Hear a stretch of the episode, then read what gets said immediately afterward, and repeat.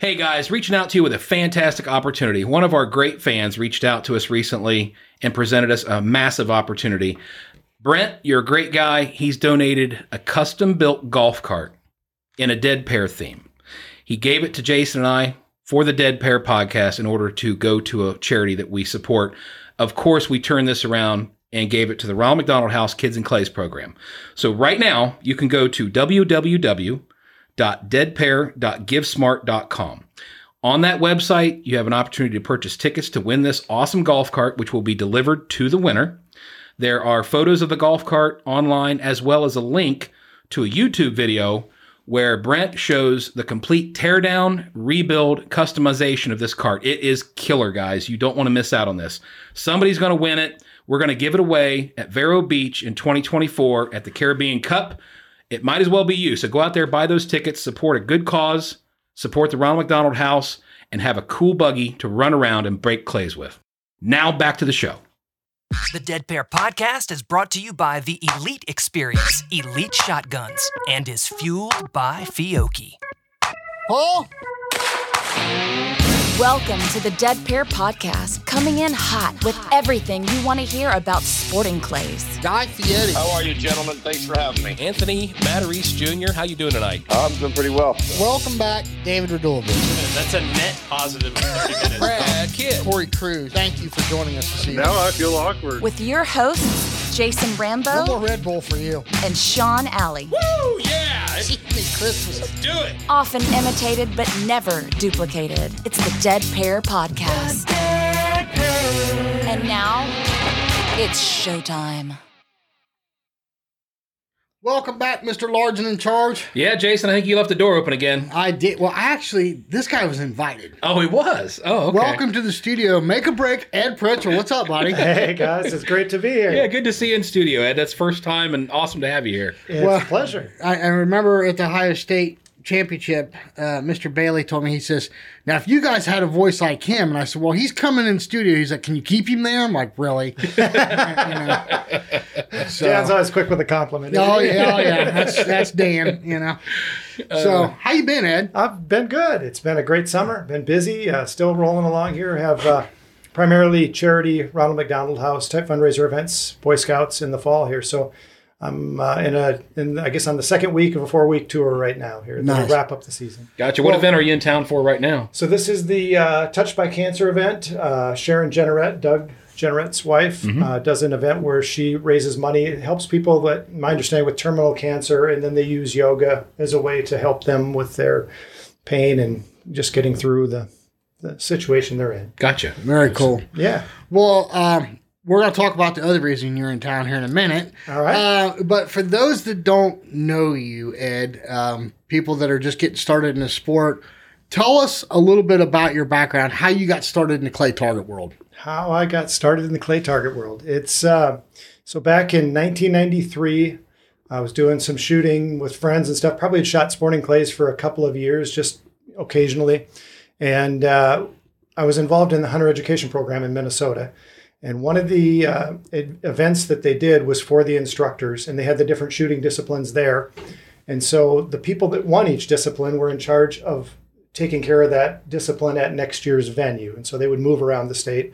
And so I won the Sporting Clays event, and the, the next year was going to be at Camp Ripley in Minnesota. And so they didn't have any Sporting Clays, anything there. And so I was tasked with bringing Sporting Clays to Camp Ripley for a weekend. And so as it turned out, a, a friend of mine had bought a Sporting Clays magazine off the newsstand, the way I remember it. And another friend happened to be paging through it and saw the ad for uh, the Bird Brain system and Five Stand Sporting Clays.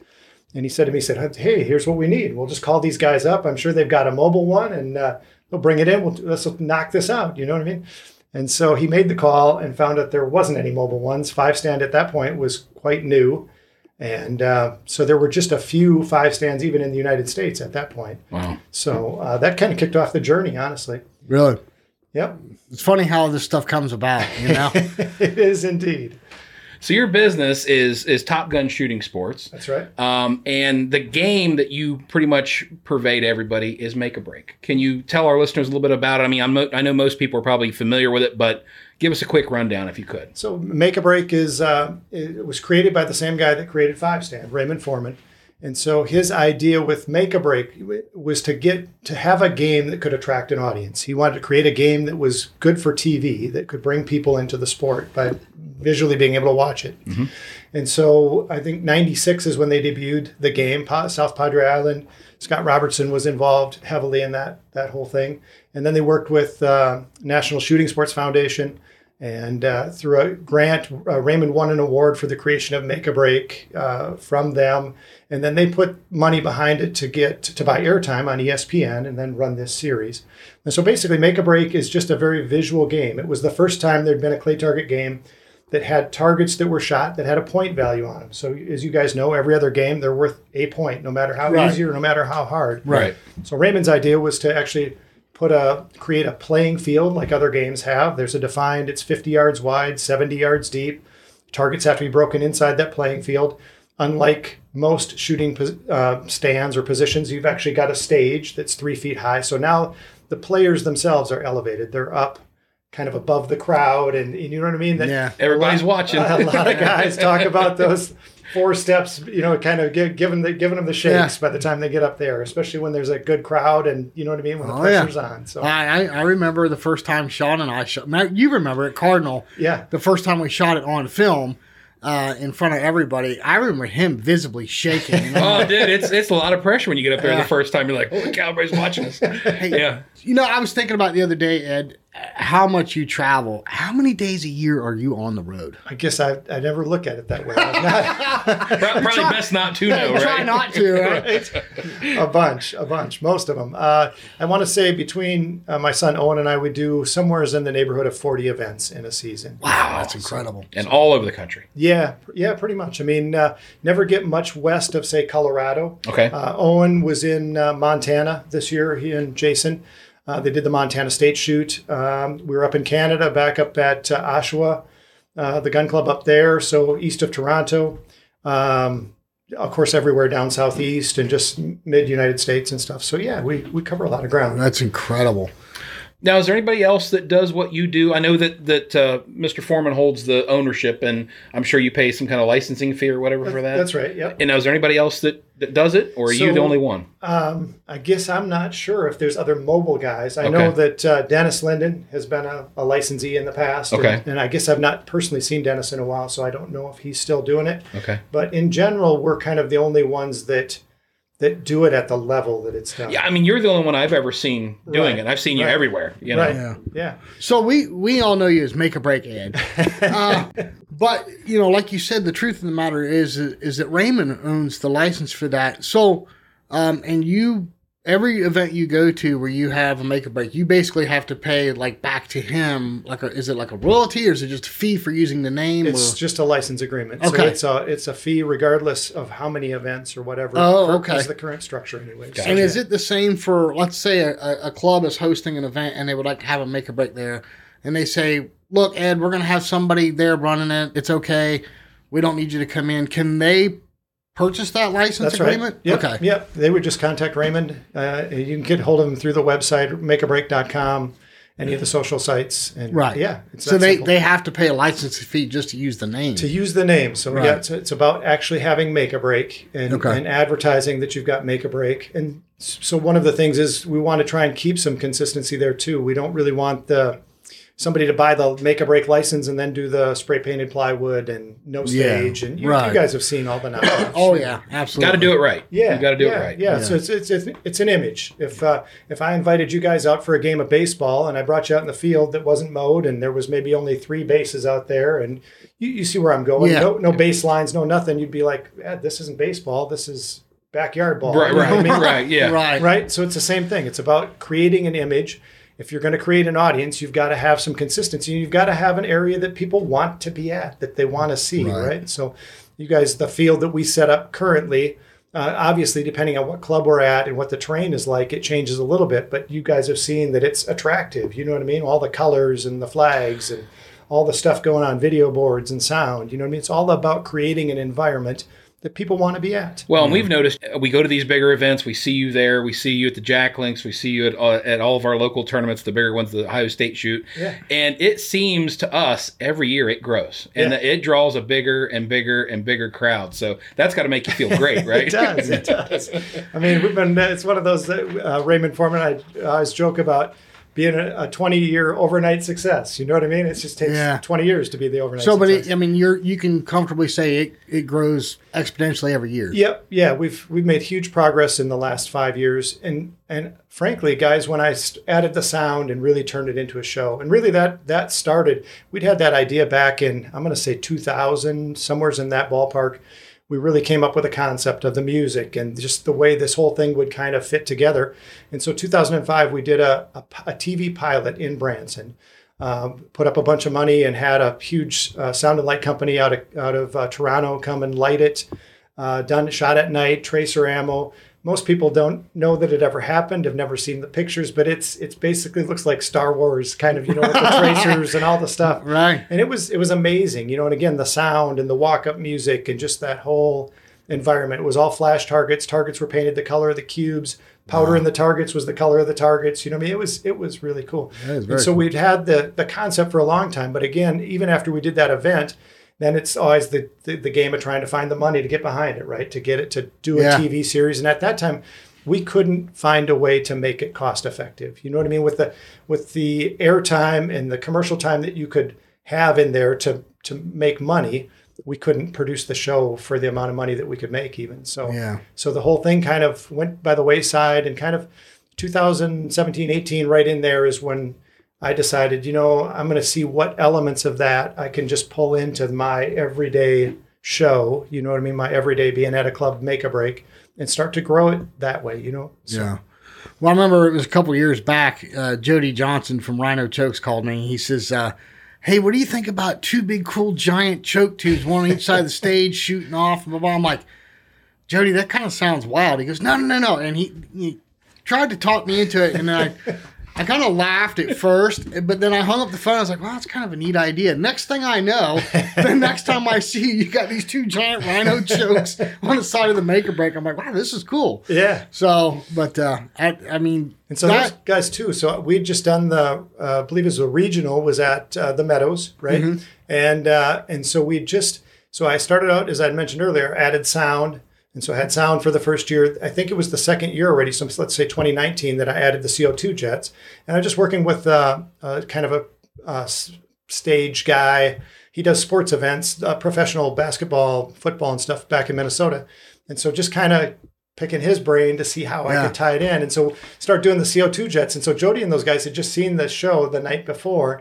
And so Sunday morning I come, you know, to open up and get ready. And these guys are standing there. They introduce themselves and like, hey, what do you think about some choke tubes over there? And I'm like, dude, that's a great idea. Why not, right? Why not? Yeah. Um, so we recently had uh, Blaze Whitehead and Sean Cameter on, and Sean was telling us how ate up he's gotten with the sport. He goes, man, he goes, before I knew it, he goes, I was just going up there and just buying round after round after round after round, trying to trying to trying to win the tournament, try to, or try to win the uh, the money and all that stuff.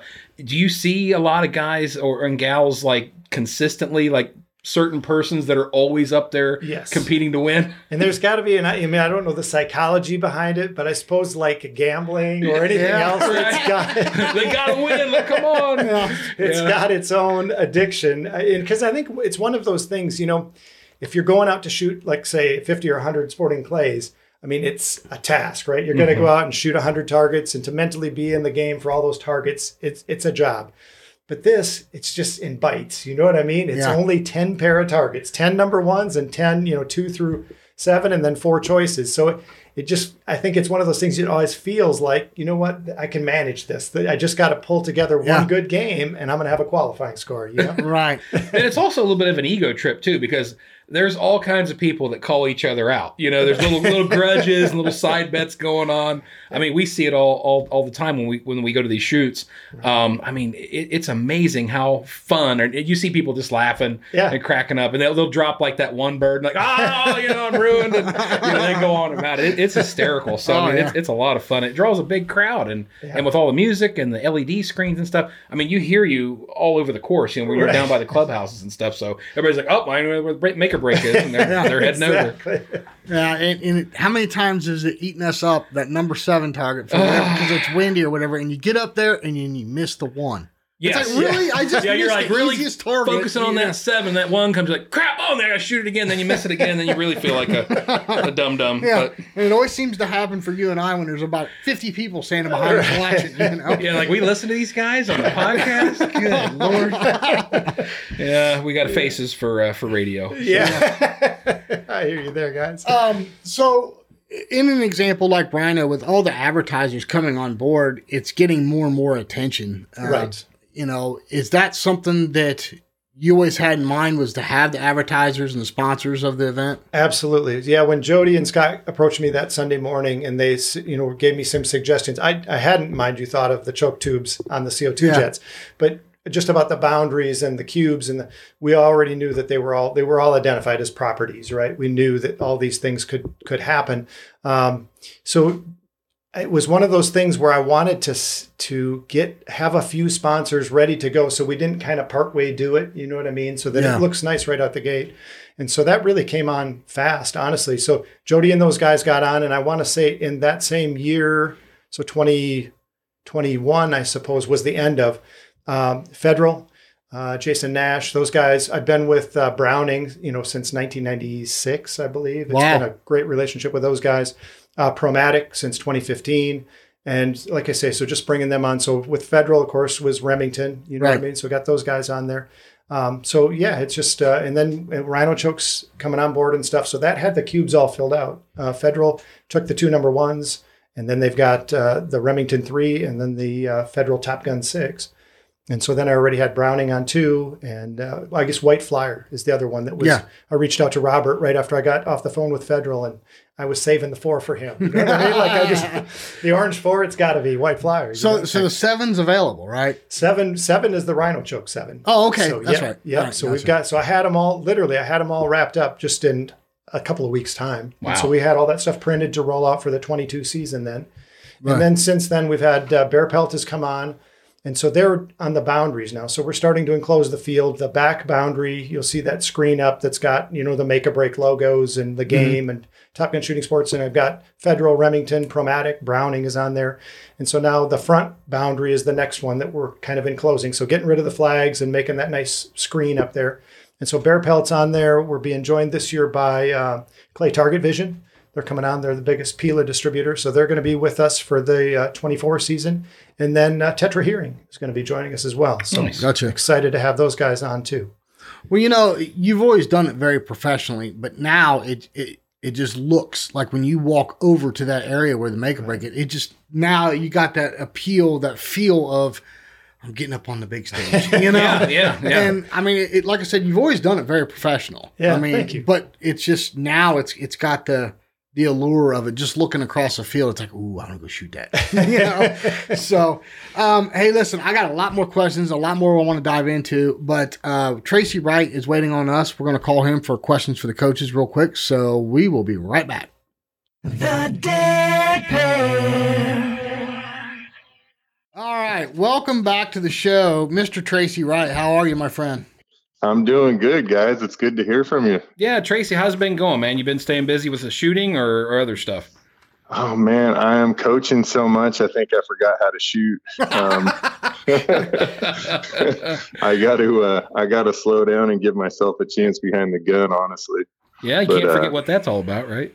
That's right. That's right. But crazy busy in a good way, I guess. That's cool. People are hot to trot for Tracy Wright and wanting to know, pick his brain. So, Sean, you want to, I think this gentleman's from Australia, huh, Sean? Yeah, so we got a letter back in August from a guy named Brad Willis, and I'm sure he'll be listening to this.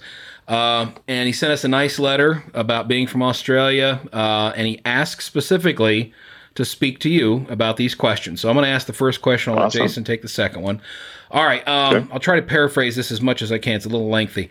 Uh, his first question, in working and fine-tuning a pre-shot routine, is it acceptable to use positive internal self-talk mantras or words along the way at key points within the routine itself or just before stepping into the station to highlight, calm, relax, and remind myself before arriving at the quiet mind and calling pull?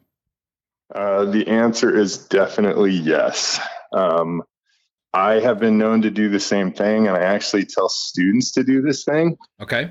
But I like to limit it to one or two key phrases. Um, in psychology, like if, you know, for instance, if we're treating a client for um, a specific issue, we will usually only address or um, one to two issues at a time. There might be five or ten different uh, behaviors that we're treating under a diagnosis, but we really trim it down because that's effectively uh, all we can do at a time. So absolutely, one or two key phrases somewhere in your process or in your pre-shot routine is good. Okay, excellent. I'm sure Brad will be happy to hear that.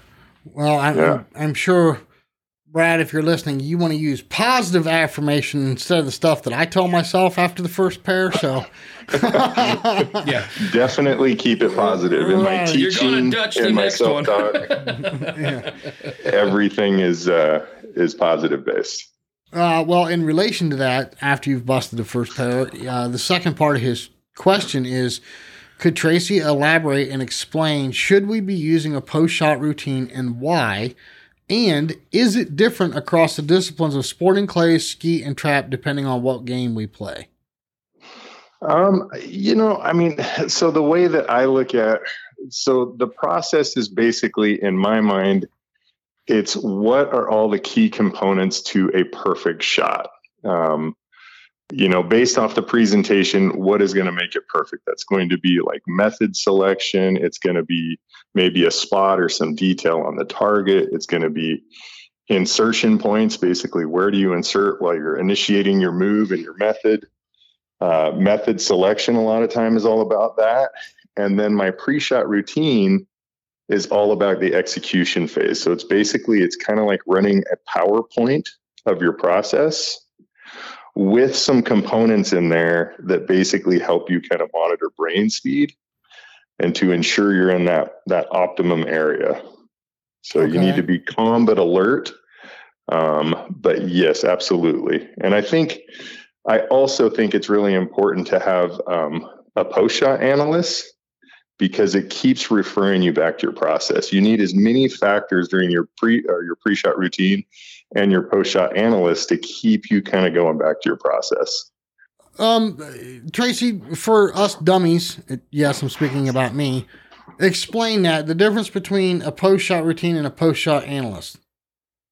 So a pre-shot routine and a, so basically your, so your pre-shot routine is execution. Your post-shot analyst is basically analyzing the shot. So how well was your plan, basically? So, so, okay, but what I'm saying is there's really not a lot of difference between the post-shot routine and the post-shot analysis, right? As far as... Correct.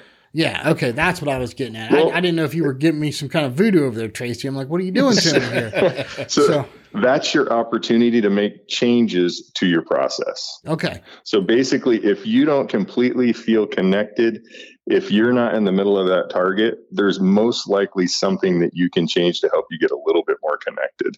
And that's your opportunity to kind of evaluate the shot. Was everything, was your plan correct in your process? And then it allows you, that's your opportunity to basically relabel things and uh, make corrections to your process if needed. I'm sure that, and, and so, okay, I, I'm going to, well, I'm asking you all kind of questions here, Tracy. Uh, no, that's okay. Uh, so in relation to that, I'm sure this changes as you get more towards the top of the game. But a lot of times for me in that post shot, and when you said you may even change how you approach the target, right? Like your method or whatever. Yep. A lot of the times for me, if, if I'm slowing myself down and actually asking myself, did you execute your plan? ninety percent yes. of the time, if it's a miss, it's no. So mm-hmm. it's not mm-hmm. that I picked the wrong lead or the wrong, uh, you know, the wrong move, the wrong method. ninety percent of the time, I did not execute my plan. Would you agree that as you get more into the top or the upper echelon of the game, it's not so much did you execute is, you know, did you see it well or was your whole point off? Am I right in saying that? So I, I would honestly, I almost feel like it's the other way. So I almost feel like newer shooters are probably a, struggle a little bit more to execute their plan And I think that more experienced shooters, it's usually something a little bit more subtle, like insertion point or visual discipline when they pulled the trigger. Right. Okay. Um, for me, it's usually, um, did I nail my insertion point and was I visually disciplined when I pulled the trigger? Gotcha. Usually is what I'm trying to fine tune. Well, Tracy, we really appreciate the time, man. It's always great to have you on the show. And, and obviously all your knowledge can help our listeners a great deal. Thanks so much for having me. It's always a pleasure, guys. All right. We'll talk to you soon. Talk soon, Trace. Take care. The Dead Pair. It's always good to hear from Tracy, isn't it, Sean? Yeah, he's a great coach and a lot of information. Wealth of knowledge. Um, Ed, getting back into things. Um, so is there any ideas for changing anything in the game or maybe throwing an entirely new game or any quirks or anything you guys have discussed that you can share with us? Not really. I would say that... Wait, wait, wait. Uh, not really you can share with us or not really that you're going to change? No, well, some of both, really. And uh, okay. So there's really no... I mean, the game, I think, is really the game that we want to have overall. Make a break the way it is now. You know what I mean? Some people don't like to have to shoot at the number one target. I say it's... Well, if you don't miss it, it's not a big deal. Right. yeah. But but guilty. It's the, guilty. The the reason it's there, the reason uh, Ray Foreman put it in there is just what you talked about before, Jason. You're you've got to focus on it as well. And so yeah. any of the, any of the big guns, any of the pro shooters will tell you that the, your shooting brain and your math brain, your you know the logical reasoning brain are two different areas. You know what I mean? So yeah. part of the challenge of Make a Break is that you're you're stepping out of your shooting mindset. You know what I mean? When you've got to stop and look at the scoreboard and do the math and you're, you're like you guys talked about, you were doing a tournament or sh- shooting head to head for charity. So you've got an audience watching you. It's on the line. You don't want to look silly, right? So, but you got to stop and do this math, decide what you're going to shoot. And I think what happens to a lot of guys with all that pressure is they're thinking about the big move, the, yeah. the, the big points target, right? Whether that's the three or the seven, whatever it is. And if that one, if you're not paying attention and locked in in your it, brain, it will bite you. Been there, done that. Yeah, that's for it sure. Will bite you. It will sting.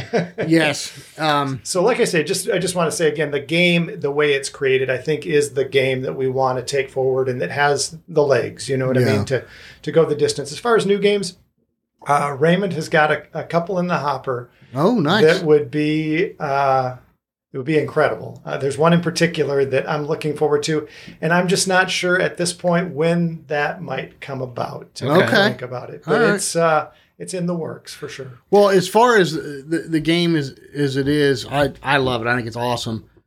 What about, like, you know, you're down there writing scores in, right? Yep. What about like a digital scoreboard? Right. Has that ever been thought about or talked about? Not not only has it been thought about, but it's been talked about, and it's it's been created already. Oh, really? So we were ready, I want to say July, somewhere in there is when the uh, computer, the programmer guys and stuff had everything ready to go. And so this is more than just a scoreboard. This will be, honestly, for clubs looking forward that want to have Make a Break, this would take my place. Really? Right? So part of the challenge, I think, from a club perspective is you've got somebody in there, if they don't really know the game, you know what I mean? You've got a uh, a kid, let's say, in there that's just going to throw the targets or whatever. They, if they don't know the game well, it slows everything down. And let's face it, it's just not the same game if you're waiting for somebody to do the yeah. scoring and all the rest, right? So so this system, uh, basically, it's still part of the bird brain computer thing, you know what I mean? But it's its own program. It'll do the score. It'll throw the targets. Like, it, it's... I'll be able to do even like on the tournament stuff. So when we're playing for a top eight or qualifying and stuff like that, this will have the queue. So when you come sign up, you're going to be able to eventually, when all the stuff that's programmed into this is put into play, it'd be about like the Promatic Claymate system where you can come up with your card. As soon as you put it on the thing, it's going to recognize Sean, Jason, whatever. It's going to know your class, your information. You're basically going to download credits onto that system, and you're going to decide if you want to play practice or you want to shoot to qualify. It's going to keep track of all that. There'll then be on that screen, it'll be a queue line. People will be able to just look and see where they are in the queue, about how long it's going to be before they shoot. There'll also be another screen that shows the placing of everybody. So now if you're playing, let's say the if you're in the top class or the second class, whatever it is, you can see who the top eight or top four scores are currently, what those scores are. When you get up to actually play the game, as you shoot and make your decisions, you'll get to see all the time. It'll be telling you what your possible score is if you pick the highest targets. You know what oh, I mean? So, wow. So you're going to be able to see that. That's you know, very cool. So this scoreboard's out in front of the shooters even. Yeah. Yep. So they don't, there's no sitting there looking around the corner at your right. board. Right. They, they know it's up in front of them it's, what they got to yep. hit. I, oh, I'm, wow. Again, part of this right now is trying to figure out logistics, right? So right now I'm thinking off to the left side a little bit, corner, diagonally. One of the things I'm looking at is the auto loaders chucking empty shells yeah. against T V screens. You know what I mean? There's right. always those kind of things you got to yeah. take into consideration. But right now I'm thinking left side. That way, and the other thing for me logistically is to try and have as few screens as possible, right? So just the amount of stuff that we already truck around.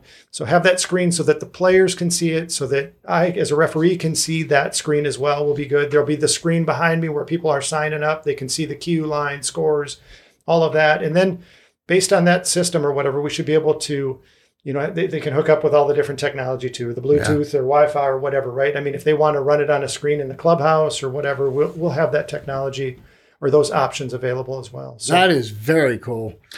Looking well, forward to it. Like I say, it's just the challenge for us, honestly, as you guys mentioned before, it seems like we're at the big events. And so the challenge has been, when do we bring this in and really test, you know yeah. what I mean? As far as how we want it set up and just th- work through the logistics of it is has been a challenge. Time to find the time and the event that we can do the that. One thing, the one thing about that that'll disappoint me, though, is the guys that stand up there, and Ed, you do this every day. You know what I'm talking about. The guys that stand up there, and they're up by one point, and they think they got to choose a one seven. Right. And it's like, why are you doing that? Just pick a one three. Make the guy fight for his next set of points, you know? And right. One seven, and then they hit the one and miss a seven. It's like, okay, great. Now you're two points up. All he's got to do is hit a one three, and he just smoked. But it. then you're yeah. under, you're making the assumption that people's brains work normally under pressure. Which, which they don't. Well, they but with this, well, with this taking that math out of the equation and it telling them this is all you need to hit, absolutely. Right. Then you don't see them bombing that seven all the time. Yeah. How many? I, I'm sorry, Sean. I know you got a question for me. I, I, real quick, while this is on the tip of my brain. How many targets do you load in that seven machine versus all the other machines? Yeah, so the six and the seven typically are going to eat up. So ones are fifty percent of the targets. And between that six and seven, that's easily another thirty percent of the targets they're thrown. Yeah. Wow. I see it all the time. Guys are in the We've done it. One six, one seven, one seven, one six, one seven, one six. But yeah. um, well, yep. other than Make or Break, I mean, you also do some other stuff. So you help out with, with regular sporting events and clubs and stuff like that. As you travel around the country, what is your general consensus here in the last few years? I mean, do you feel the sport's growing and continuing to, to push forward? Yeah, I mean, I feel like it is. I, the numbers seem to be up at a lot of the events and that sort of thing. So uh, to your point, when we come into any of these facilities, each of our trailers has uh, roughly forty-two machines, respectively, on it. One's got forty-four, one's doing forty right now. And so we come in and and... do the Make-a-Break, but then the rest of those machines are being used by the club somewhere, whether it's on a main event course, a practice course, five stands, you you name it. You know what I mean? So we, we're kind of full service in that regard. You know what I mean? We bring a pretty good size footprint as far as machines in for these clubs to use. But yeah, the, like you say, everything's come up. Uh, it's it's been on a reasonable increase, especially the kid stuff, man. I, you know, those oh, we, yeah. we've started mm-hmm. to roll into doing more of those events. I mean, obviously the future is there. And so we're trying to do some of the the uh, kids events, the bigger state shoots, that sort of thing, S C T P type stuff, and regional events to just get get it growing there more. Uh, S C T P Nationals, of course, is huge for us. Oh yeah. I mean, there we had three Make-a-Breaks this year, and there was lines at them, you know, I mean, all day basically for yeah. that twelve, um, twelve days or whatever. Right. And speaking of that, speaking of the youth. You're working on something that's going to be huge for this sport. I, I really believe that. Okay, I mean, this is going to be the what? What did I call it earlier, Sean? It's going to be the, uh, the days, days of, of thunder, thunder for yeah, our sport for, for yeah. sporting clays. Right. Um, tell us a little bit about that, Ed. So yes, as much as you can. As anyway. much as I can. So so basically, um, as I had mentioned before, we did that two thousand five footage down in Branson, and we'd been working for quite some time to try and get like a T V show series, something like that. And through that process, we met uh, we met a guy by the name of Russell Jones. It's uh, in the in the movie industry, and so he's done T V and movie as well. And got to talking to him about the feasibility and just trying to how could we pull this off. And so he didn't know as much about the shooting side. And so I said, you know what, why don't you, uh, why don't you come to the SHOT Show? I'll get you at the SHOT Show and maybe we'll meet some people. I'll introduce you to some guys and, you know, see what, what you think we could maybe do. And so one of those meetings was Tom Wandrash with S C T P. And I, I'll never forget, we're sitting there and Russell's sitting across the table and Tom, Tom's talking about the kids and all this. And all at once this big grin starts to come over Russell's face and his head starts bobbing a little bit. You know what I mean? And he doesn't, doesn't say much. You know what I mean? We get out of that meeting. I'm like, Russell, what's the... a movie. We got to do a movie. He said, you know, the, the Transformers is a two hour commercial for, for General Motors. He said, he said, we'll do a movie for this sport. He said that, and he said, think of the possibility as far as the advertisement. Wow, and just so cool. Spreading it, you know? So yeah. That is so amazing. That, so that's, the idea was launched and within that same, so this was early January, twenty eighteen, that summer already we had, uh, with the help of Cardinal Center, uh, we did second unit footage there. And so the idea is really kind of, if everybody's seen the Mighty Ducks movie, this is the Mighty Ducks with shotguns. So the whole backstory, you know what I mean? That the team that's not so good and the, the romance kind of between the, the new coach and the and the, uh, the the love interest of the past, you know what I mean? Yeah. So there's a lot of family aspects to this too. Uh, our character's relationship with his father is strained. It starts off that he's trying to make the Olympics is really how the movie is going to kick off, one of the earlier scenes. And then through a series of events, he leaves shooting altogether, then kind of comes back again through a series of events and gets roped into helping this kind of ragtag bunch of kids become a, a shooting team. Wow. Well, you know what's so cool about this? I mean, me and Jason, we talk all the time on the show about bringing new people in and introducing people to the sport.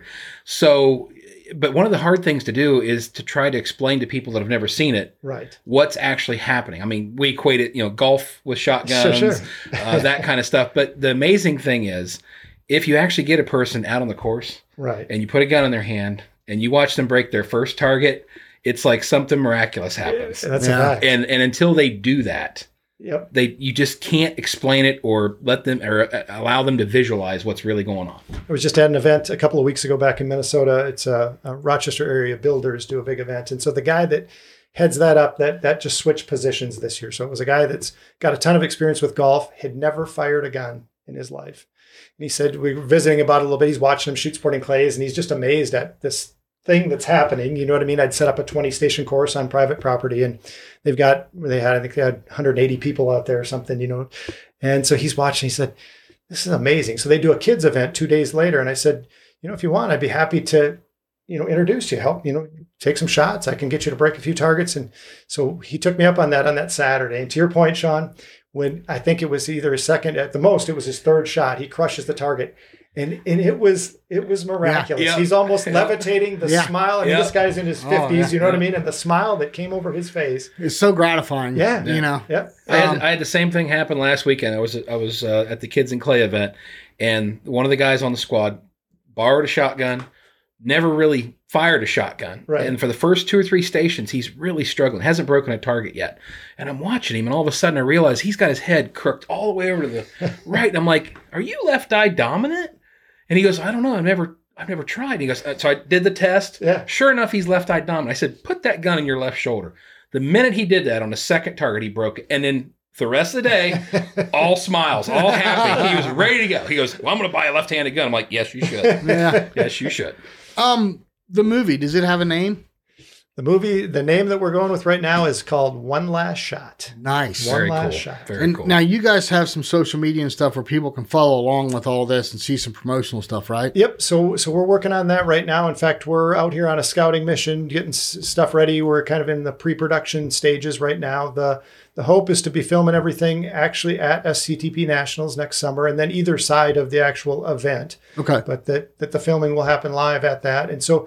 obviously, S C T P plays a big role in it with the kids' teams and and that sort of thing. And so, uh, yeah, they're, we'll, very cool. We'll have all that stuff up and going here just in the next couple of weeks. But uh, That's awesome. We're on an exciting trajectory right still, now. Still, yeah. still doing some little uh, actor interviews to see who's going to line up for this. Or? Yeah, that's that's not really my my yeah. department. You know what I mean? So, but but I'm keeping abreast of all that. And there's they've got some pretty cool names that they're talking with right now. Uh, yeah, I know. I got the phone call. No, I'm just kidding. I'm just kidding. Jeez. Uh, Sean, how do you do it? Yeah. Every day, man. Every day. It's a struggle. Oh, hey, I got to be good for something. I ain't good for anything else. I got to have some one-liners. So, but, um, Ed, I, you know, your business, you not only put on make or break events, um, you help clubs out with traps when they need it, help put on events. Yeah. If somebody's looking to get a hold of you, what's the best way to find you? So honestly, they, we, we haven't done a Top Gun Shooting Sports website. We're on Instagram and stuff, but honestly, just my phone number is, okay. is the way to get hold of me.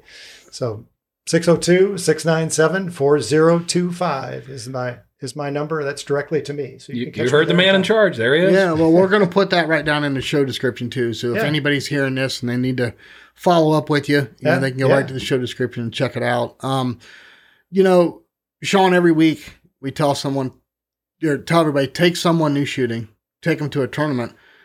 Man, take them up, shoots, make a break. Heck yes. You know Heck what I yes. mean? Uh, show them how much fun we have. I think we have more fun at Make a Break than we do the tournament. Well, and half the, the fun's Ed. He makes you feel like a rock star when he's up there calling out your numbers. I know, right? You know, well, not me. Well, not me either. But you one, still feel good when yeah. you're up there. All right, Ed, I'll go with the one seven. One point. Okay.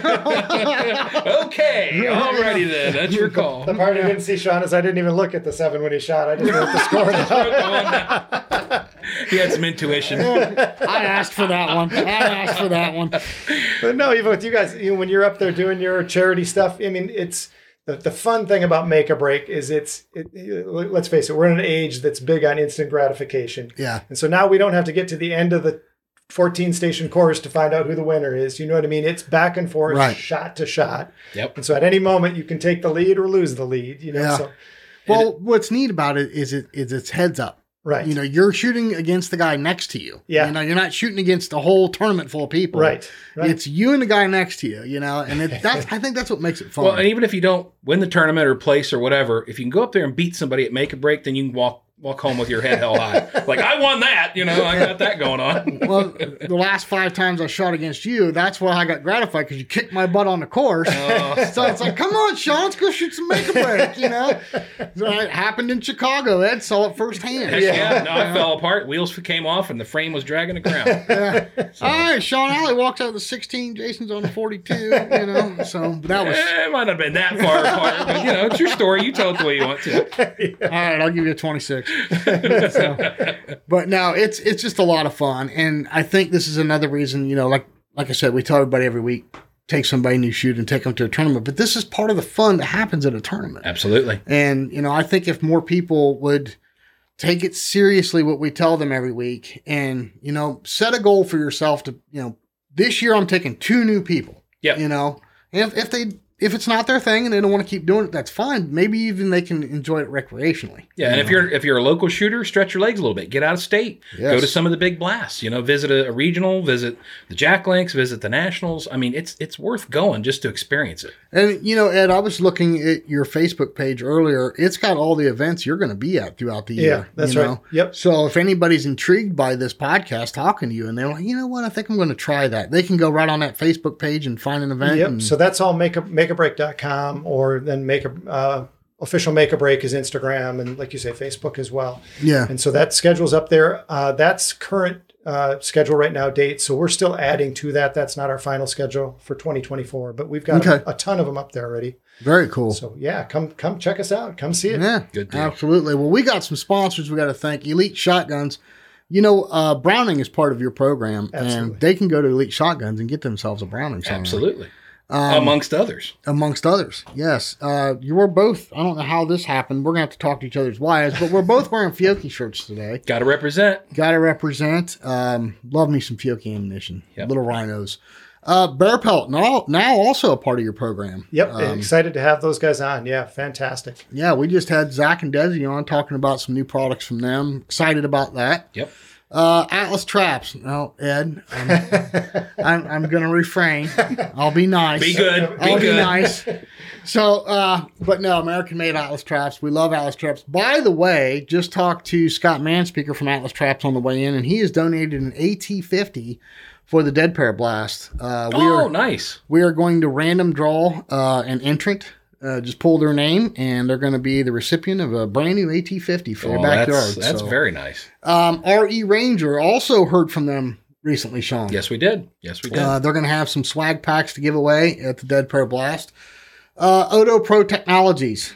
love a Simoda Pro. Those girls over there are awesome. Uh, Call Doctor Gray. She'll sort you out. Yes. And I think they said they wanted to do something for Dead Pro Blast. Yeah, we're I think they were going to send some uh, some of the foamies or the, the moldable yeah. ones. Yeah. Yeah, yeah. Um, and back up on that, Bear Pelt is donating gun socks, gun socks. to all the winners of each class uh, at the Dead Pro Blast. Of course, Rhino Chokes, Ed, again, uh, fellow sponsor of yours. Great, uh, yeah. We got the fireworks shooting that, off. That's the new Jason gun right there. That way your pattern's as big as a trash can lid. So this isn't on film, so nobody saw that. Ed, Ed saw it. He laughed. So it doesn't matter. All right, ladies and gentlemen, welcome to the edited portion of the podcast. Uh, Don Grant, you know, she needs a specific mental training course for Make-A-Break. Because Ooh. that's a whole different mindset on that Make-A-Break stage than it is on a tournament. Yeah, get that pressure up. That's right. Yeah. Uh-huh. Uh, the lovely Miss Donna Grant. Of course, Vero Beach Clay Shooting, uh, home of the Dead Pair Blast, December first and second. Uh, Ed, you visit that place every once in a while. You like that club, don't you? I love the club, yes. Beautiful club. Um, do you, are you going to be setting up there anywhere this I'm, year? I'm not scheduled to be there right now. Okay. But I've been down there with, uh, with uh, some of the guys, the other sponsors and stuff, just helping out. Yeah. Um, of course, White Flyer Targets. I know you throw you some White Flyer Targets. Love my White Flyer Targets. Absolutely. Yes. We uh, we love to cuss them on one and seven. So uh, yes, we do. But, uh, and then, of course, Score Chaser. Uh, sign up for a tournament anywhere that Ed is going to be. Lovely Miss Casey Chase. And we're going to be talking to her here soon, along with White Flyer, an upcoming uh, upcoming episode. So. Well, Sean Alley, what do you think, buddy? I think this has been great. Ed, it's great to have you in studio. I yes. think you're doing such great things with the sport. Um, really excited about the movie, obviously, yeah. so that's very yeah. cool to share with us. Um, and, yeah, good luck at the at all the events coming up. So, hey, thank you, guys. It's been my pleasure to be here. Thanks for any, the invite. And any closing thoughts, Ed? You're just going to have to have to have me back again. I'll keep you up to date on the movies. I love this thing it. progresses. Yeah, don't huh? threaten us with a good time. You're welcome. You're welcome anytime. Now, now we got two studios, one in Florida, one in Ohio. So anytime you're in either place, look us up, and Perfect. you're welcome to come, come in. Come on in. Yeah. All right. Great. I'll Absolutely. Do it. Well, Sean Alley, until next week. Catch you all back here on the Dead Pair Podcast. We'll see you next time on the Dead Pair Podcast. The Dead Pair. The Dead Pair Podcast is brought to you by Elite Shotguns and Vero Beach Clay Shooting and is fueled by Fiocchi U S A. The Dead Pair theme song was written, arranged, and produced by Toby Tomplay. Special thanks to the following sponsors: Bear Pelt, Rhino, Otopro, Don Grant, Atlas Trap Company, R E Ranger, and White Flyer Targets.